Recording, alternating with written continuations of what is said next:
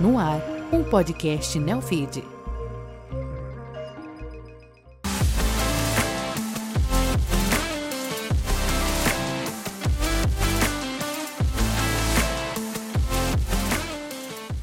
Você está ouvindo Vida de Startup, uma produção original Neofeed. No programa de hoje eu converso com Ricardo Salem, cofundador e CEO da Flash, plataforma para a gestão da jornada de trabalho, que já recebeu mais de 600 milhões de reais em investimentos e tem mais de 20 mil clientes espalhados pelo Brasil. Antes de chegar nesse estágio, a empresa precisou enfrentar desafios com a regulação local e também incomodar empresas que dominavam o mercado. Ricardo, boa tarde. Obrigado, Rodrigo, pelo convite. É um prazer estar com vocês, como sempre. Antes da Flash atingir esse tamanho que vocês conseguiram, vocês enfrentaram muitos problemas. Enfrentaram problemas mesmo antes da Flash quase nascer. Me conta como que foi isso. Eu acho que a gente teve... A gente nasceu uma startup um pouco diferente de outras. A gente nasce uma startup que era operando num mercado que é regulado, então entender a regulação, se aderir a ela e, e, e, e, enfrentar movimentos regulatórios acontecendo desde o começo. E eu brinco que a Flash quase não existiu porque nós sócios quase não montamos elas, pelo, em parte por entendimento do sistema regulatório, até por tentar convencer todo mundo no início. Então, assim, no comecinho, uh, eu tava, a gente estava discutindo ainda a ideia da Flash, e acho que nem todo mundo sabe, mas ela começou com uma ideia do meu sócio de fazer um vale comida por QR Code. Olha só, que ano que foi isso? 2000 e, acho que começou a discutir no final de 2018, a gente lançou no mês de 2019. Como funciona um vale comida por QR Code? Você tinha seu. Vamos pensar como era a indústria antes. Vamos. Você, Rodrigo, tinha seu vale-refeição de um de quatro grandes players que estavam no mercado. Você tinha um cartãozinho para ir no supermercado e um cartãozinho para uh, ir no restaurante, com uma rede ruim de usar. uh, e que o restaurante do outro lado detestava esses cartõezinhos malditos porque roubava eles. Com uma taxa abusiva e, e super alta. Uh, a primeira ideia foi, por que, que a gente não faz um produto que tem um QR Code que transaciona na, na rede, não, tem, não precisa de, de nenhum intermediário no meio do caminho para encarecer a taxa. Uh, e a ideia do Vale Comida era tão simples quanto comer é comer, independente de onde, uh, de, tipo, que, de tipo de lugar está servindo a comida. E essa separação não fazia muito sentido. Uhum. Esse conceito agora é normal da indústria, naquela época era algo uh, totalmente fora da caixa. E essa era aquela ideia que vocês tinham no começo e depois vocês reformaram a ideia. Isso, porque a gente começou naquela época, vai, dois primeiros passos. O Pedro me ligou falando, vamos fazer isso eu depois de falar que ele estava maluco e começar a querer entender a ideia, uh, falei, legal, vamos entender como é que a gente faz isso. E eu falei, Pedro, como é que a gente faz isso sem ir preso? Uh, que é importante, que né? é importante. uh, não gostaria de passar o Natal na prisão. Como é que eu faço para criar um produto que é regulado, que é regulado pelo Banco Central, que é regulado pelo Ministério do Trabalho, que é igual faz 30 anos, deve ter um motivo para isso, vamos entender a regulação. Aí, putz, a gente baixou a regulação do PAT, delicioso para eu, que não sou advogado, ler, né? Aquelas 30 páginas de caramaço jurídico que eu dormia três vezes cada vez que eu tentava ler aquilo. Mas levei até o fim. E, no fundo, nossa interpretação é: o Vale Comida era possível. Independente se é por QR Code ou por coisas, ele era possível com desenho de produto, se era aderente à regulação, etc. Falando, tá bom, vamos pensar em fazer.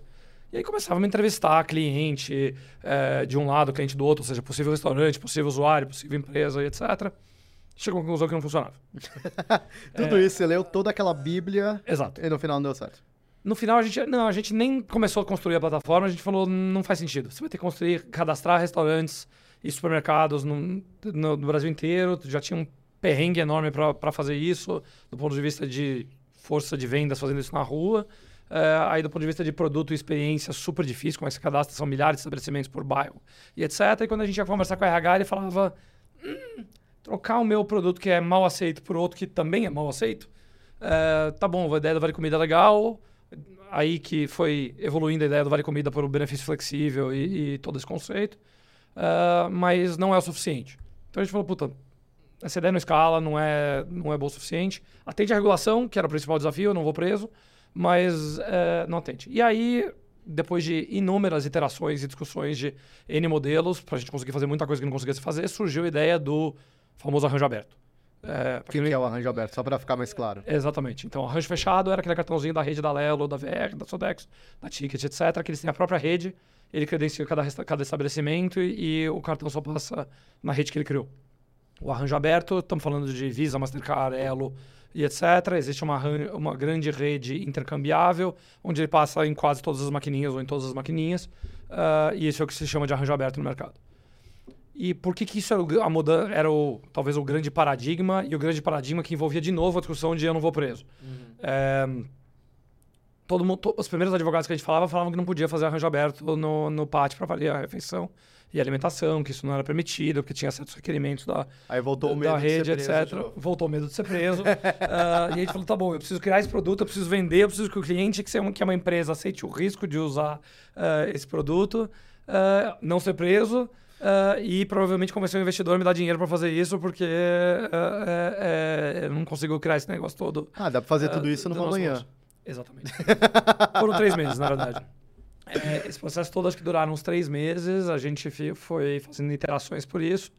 E o, o final, fim a como diz meu sócio, foi de conseguirmos achar um jeito de desenhar um produto em cima do arranjo aberto do, do, do nosso cartão moderado, ah, desenhar o conceito de benefícios flexíveis com algumas evoluções de produto que a gente entregar ao longo do próximo ano, eh, desenhar, ah, provar que isso aderia, e eu, eu fiz questão de ouvir pelo menos uns 10 advogados na época que dissessem que a gente não ia ser preso, que isso era possível dentro da, da, da- da- legislação vigente, que não precisava mudar a legislação, porque mudar a legislação demora. É, então, dentro da legislação vigente, e terminou por, enfim, por fim, naquele momento, inclusive, da gente aplicar e receber a licença do PAT com esse desenho, antes mesmo de começar a operar, é, para provar que, tudo bem, o regulador aprovou a, a- E a gente fez isso de uma forma super explícita. A gente contou para o regulador exatamente qual era o nosso, nosso desenho no filing e ele ah, aceitou aquilo e falou: beleza, você está aderente à, à regulação. Vocês podem mudar o mercado, mas tá tudo certo, tá tudo bonitinho de acordo com a lei. Se você vai vender ou não, não é problema meu, mas, mas você está você tá, você tá dizendo que você cumpre as regras do PAT de o benefício ser usado onde ele deve ser usado, não ser fraudado, o colaborador cumprir a obrigação, afinal de contas isso é incentivado, então nem o colaborador nem a empresa paga o imposto sobre benefício, então tem um motivo pelo qual o regulador está preocupado com isso ser usado para o fim que ele foi dado, Aham. ah, e, e toda essa parte divertida. E por fim, a gente conseguiu convencer os investidores na época, inclusive a gente teve Mas para conseguir convencer os investidores, é o que você falou, a gente agora precisava só vender. Se, você não conseguir vender ou não, é problema de vocês, a legislação tá ok. Para conseguir vender para os restaurantes, como que foi? Foi difícil?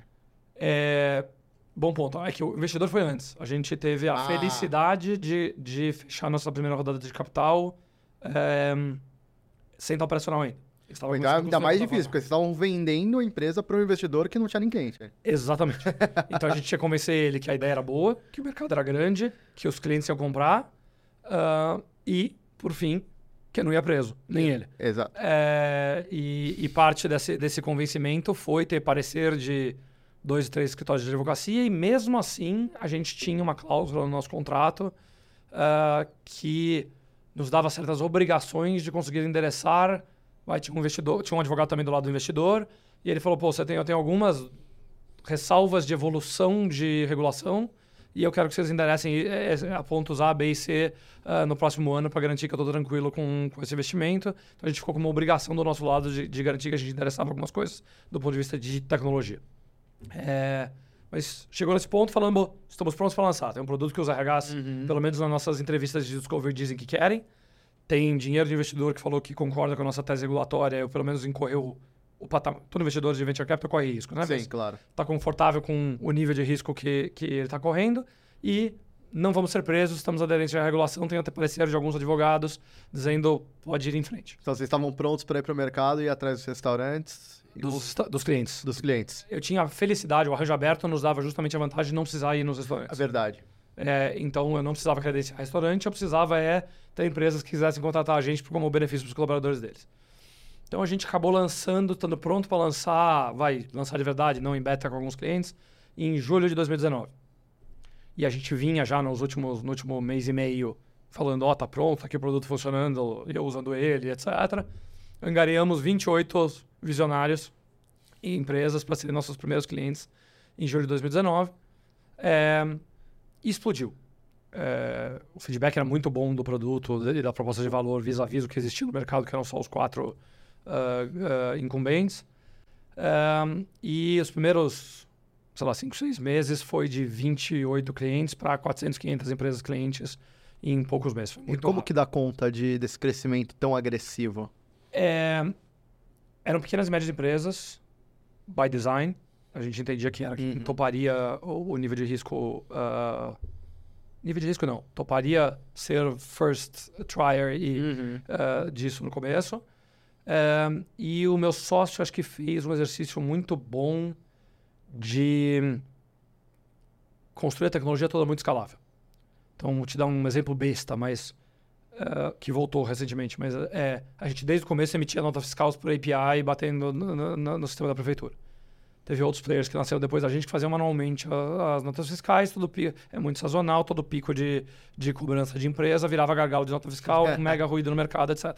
Quando a gente foi de 28 para 500, se a gente não tivesse eh, fazendo tudo de forma escalável, automatizada eh, e etc, para gerar boleto, para emitir nota fiscal, para depositar para os colaboradores, etc, a gente teria capotado. E mesmo assim tiveram várias aventuras ah, de tecnologia da plataforma de um, de um de back-end de um lado, na época, ter nível de serviço ruim, ter que ficar de madrugada, eu e um dev, meu sócio arrumando, etc.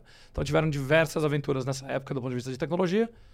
Mas do ponto de vista de. A que mais nos tirou o sono foi, de novo, acho que é a constante de tirar o sono, de regulação. Por quê?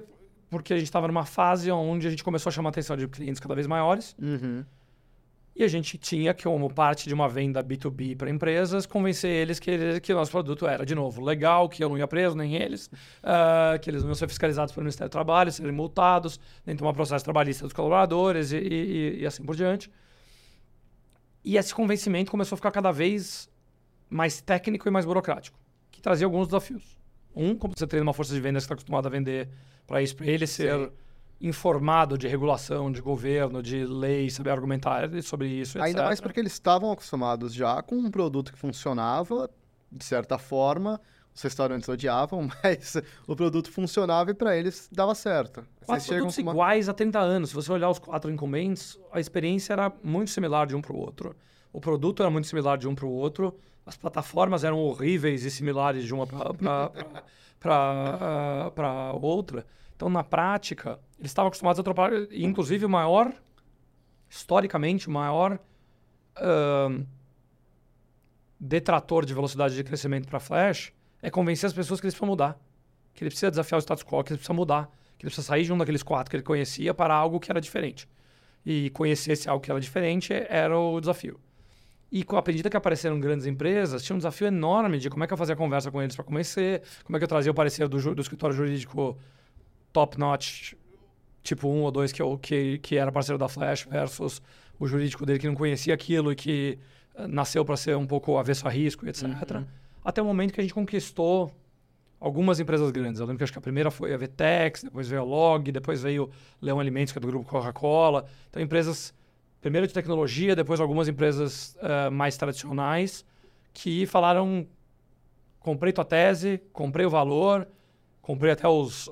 Na época ainda existiam rebates e, e desafios comerciais para serem vencidos.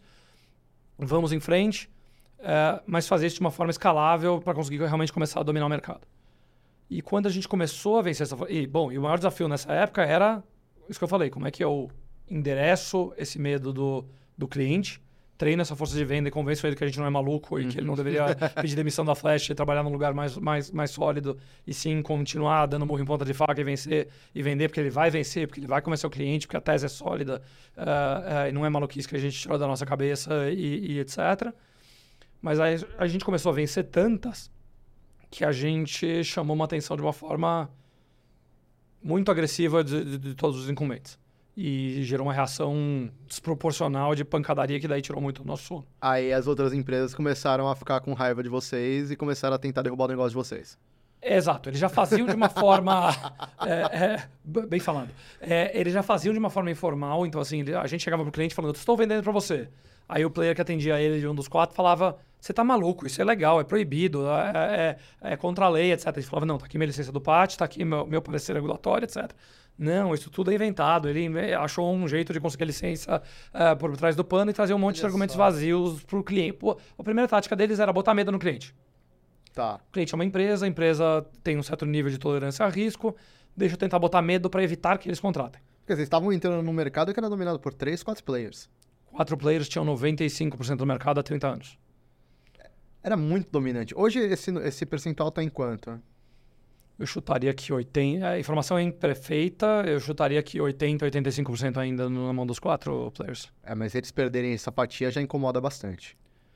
A gente brinca, a gente ouvia falar que eles tinham comitê, comitês de, de crise, que o nome chamava Comitê de Crise Flash, é, é, é, desde o começo.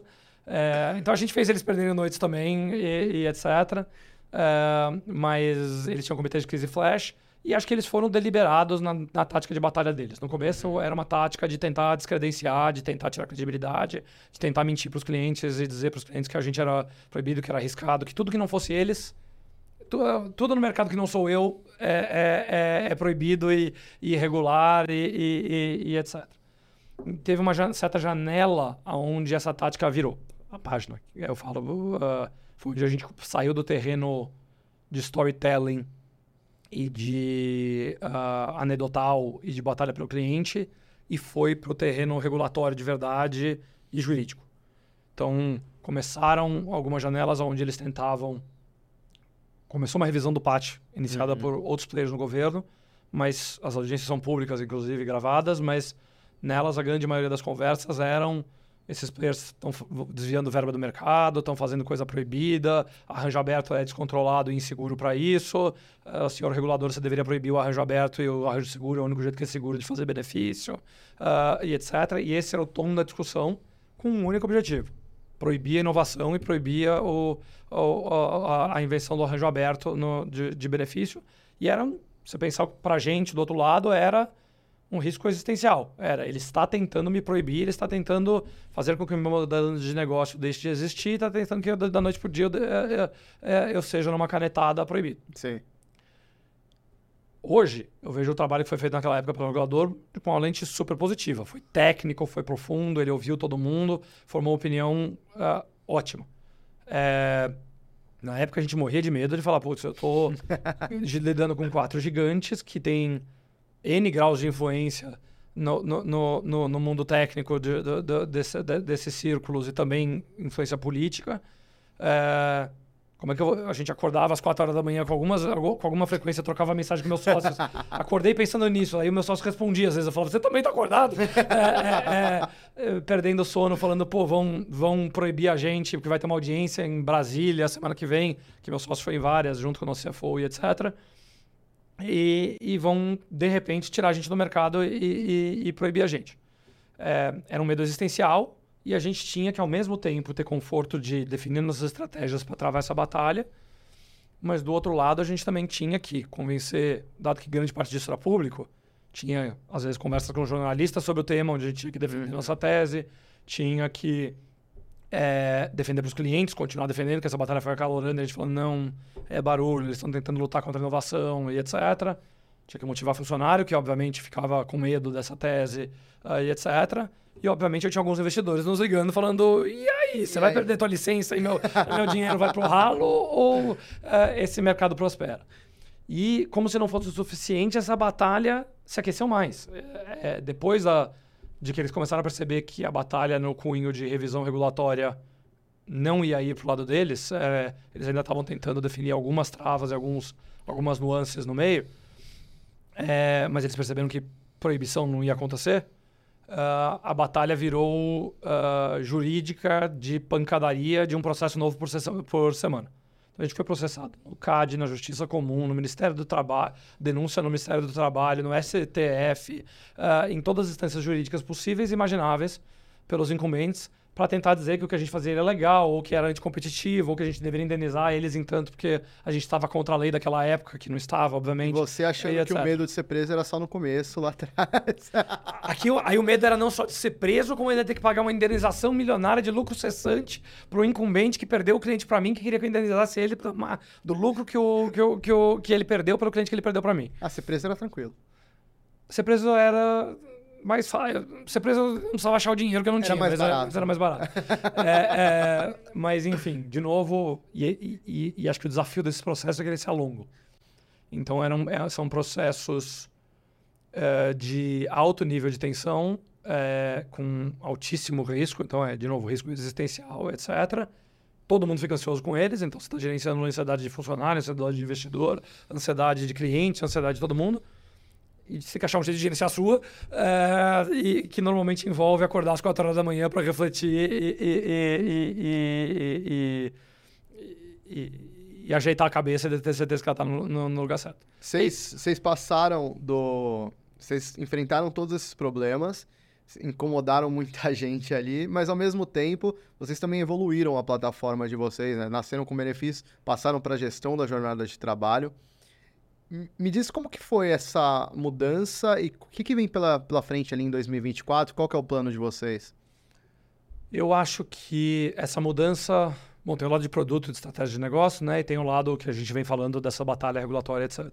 Acho que, felizmente, o fechamento dessa batalha é, é extremamente positivo. É um, é um fechamento onde o status quo da indústria mudou, enquanto 95% do mercado estava em quatro players e 100% da indústria estava em arranjo fechado, e o arranjo aberto era dito como ilegal e uma aventura. Hoje, todas as bandeiras de arranjo aberto trabalham benefícios, perseguem isso e tem N players surgindo no mercado uh, nessa indústria. Então, padrão do mercado mudou, o status quo mudou e, uh, por incrível que pareça, houve um novo decreto, eu não vou entrar no, hum. na, na, na, nas, nas, teses do que está em cada um, porque senão vai tediar a sua audiência, mas teve um novo decreto presidencial mexendo em mais algumas regras de benefício uh, esse ano. E agora somos nós que estamos 100% aderentes ao, ao, decreto do que o governo entendeu como correto. Tem matéria no Neofeed. Se vocês quiserem ver, pode acessar o Neofeed, que tem matéria sobre isso lá. Animal. É, e, e, são os incumbentes que estão desafiando e tentando achar uh, zonas cinzentas ou operar em, de, de, forma irregular.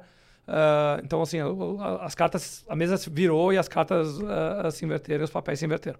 Então, acho que isso dá muito orgulho de ter, num espaço curto de tempo, ter provocado um movimento de, de transformar uma indústria. É, o segundo movimento é o que você falou, de plataforma de gestão de jornal de trabalho. A gente percebeu que a gente conseguiu provocar um movimento de transformar uma indústria, mas que tinham N outras dores. Quanto mais a gente falava com os RHs, com os clientes, etc., a gente percebia que tinham N dores que também estavam ultrapassadas e que tinham um benefício que a gente conseguiria ajudar, seja com um produto que a gente já tinha ou com coisas altamente sinérgicas e próximas. Então a gente fez um movimento de ampliar nossa plataforma de trabalho para gerir a jornada do colaborador inteiro, do dia que ele nasce na empresa até o ponto que ele bate, até a, a, a viagem que ele marca, até a despesa que ele reembolsa, até a avaliação de performance dele uh, e, obviamente, os benefícios. Uhum. Um, eh, e esse acho que é o grande movimento que, tá, que, que espera para 2024. A gente ainda é uma empresa que, como você falou, atendemos dezenas de milhares de clientes em benefícios e atendemos, atendemos alguns milhares de clientes nesses novos produtos, mas eles estão crescendo super rápido, com evolução rápida tanto do produto quanto do, do offering. E a gente, 2024 é o ano que promete uh, eh, para nós a consolidação da Flash como parceiro dos nossos clientes nessa jornada mais ampla de resolver mais coisas, mais coisas num lugar só, com muita simplicidade e muita tecnologia. Tá dando para dormir mais tranquilo agora ou você ainda tá perdendo noites de sono ali? Continuo perdendo. Os motivos mudam, mas a gente continua perdendo noites de sono. É, o cabelo branco não é à toa. É, eu. Mas empreendedor, empreendedor que é empreendedor tem que perder noite de sono, né? Eu acho que quando sou. Acho que empreendedor e Brasil somos dois. É, é, o Brasil já é um país de volatilidade o mundo está muito mais volátil nos últimos anos, macroeconomicamente e, e politicamente.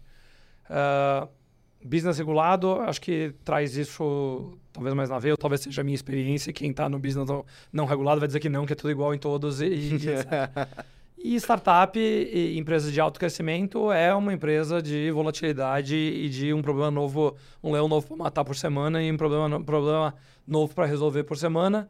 E os problemas grandes são os que tiram o sono e deixam a gente acordado com medo de. Ou com medo de ser preso. Mas é, felizmente, os medos de ser preso, acho que esse acabou. Agora é só ficar, perder o sono. Tá bom. É melhor. É melhor. O sono a gente recupera depois. Exatamente. Ou o cabelo fica branco. Mas é um dos dois. Ricardo, obrigado pela sua participação aqui no Vida de Startup. Foi um prazer receber você. Espero que você venha mais vezes contar novos perrengues, mas também o que está mudando, o que, que vocês vão fazer, as novidades, tá bom? Quantas vezes você quiser, cara. Obrigado. Eu que agradeço. Gente, se vocês gostaram desse programa, pode acessar nosso site www.neofit.com.br. Os programas vão estar lá. Eu conversei com o Ricardo Salem, cofundador e CEO da Flash. A gente se vê na próxima aqui no Vida de Startup.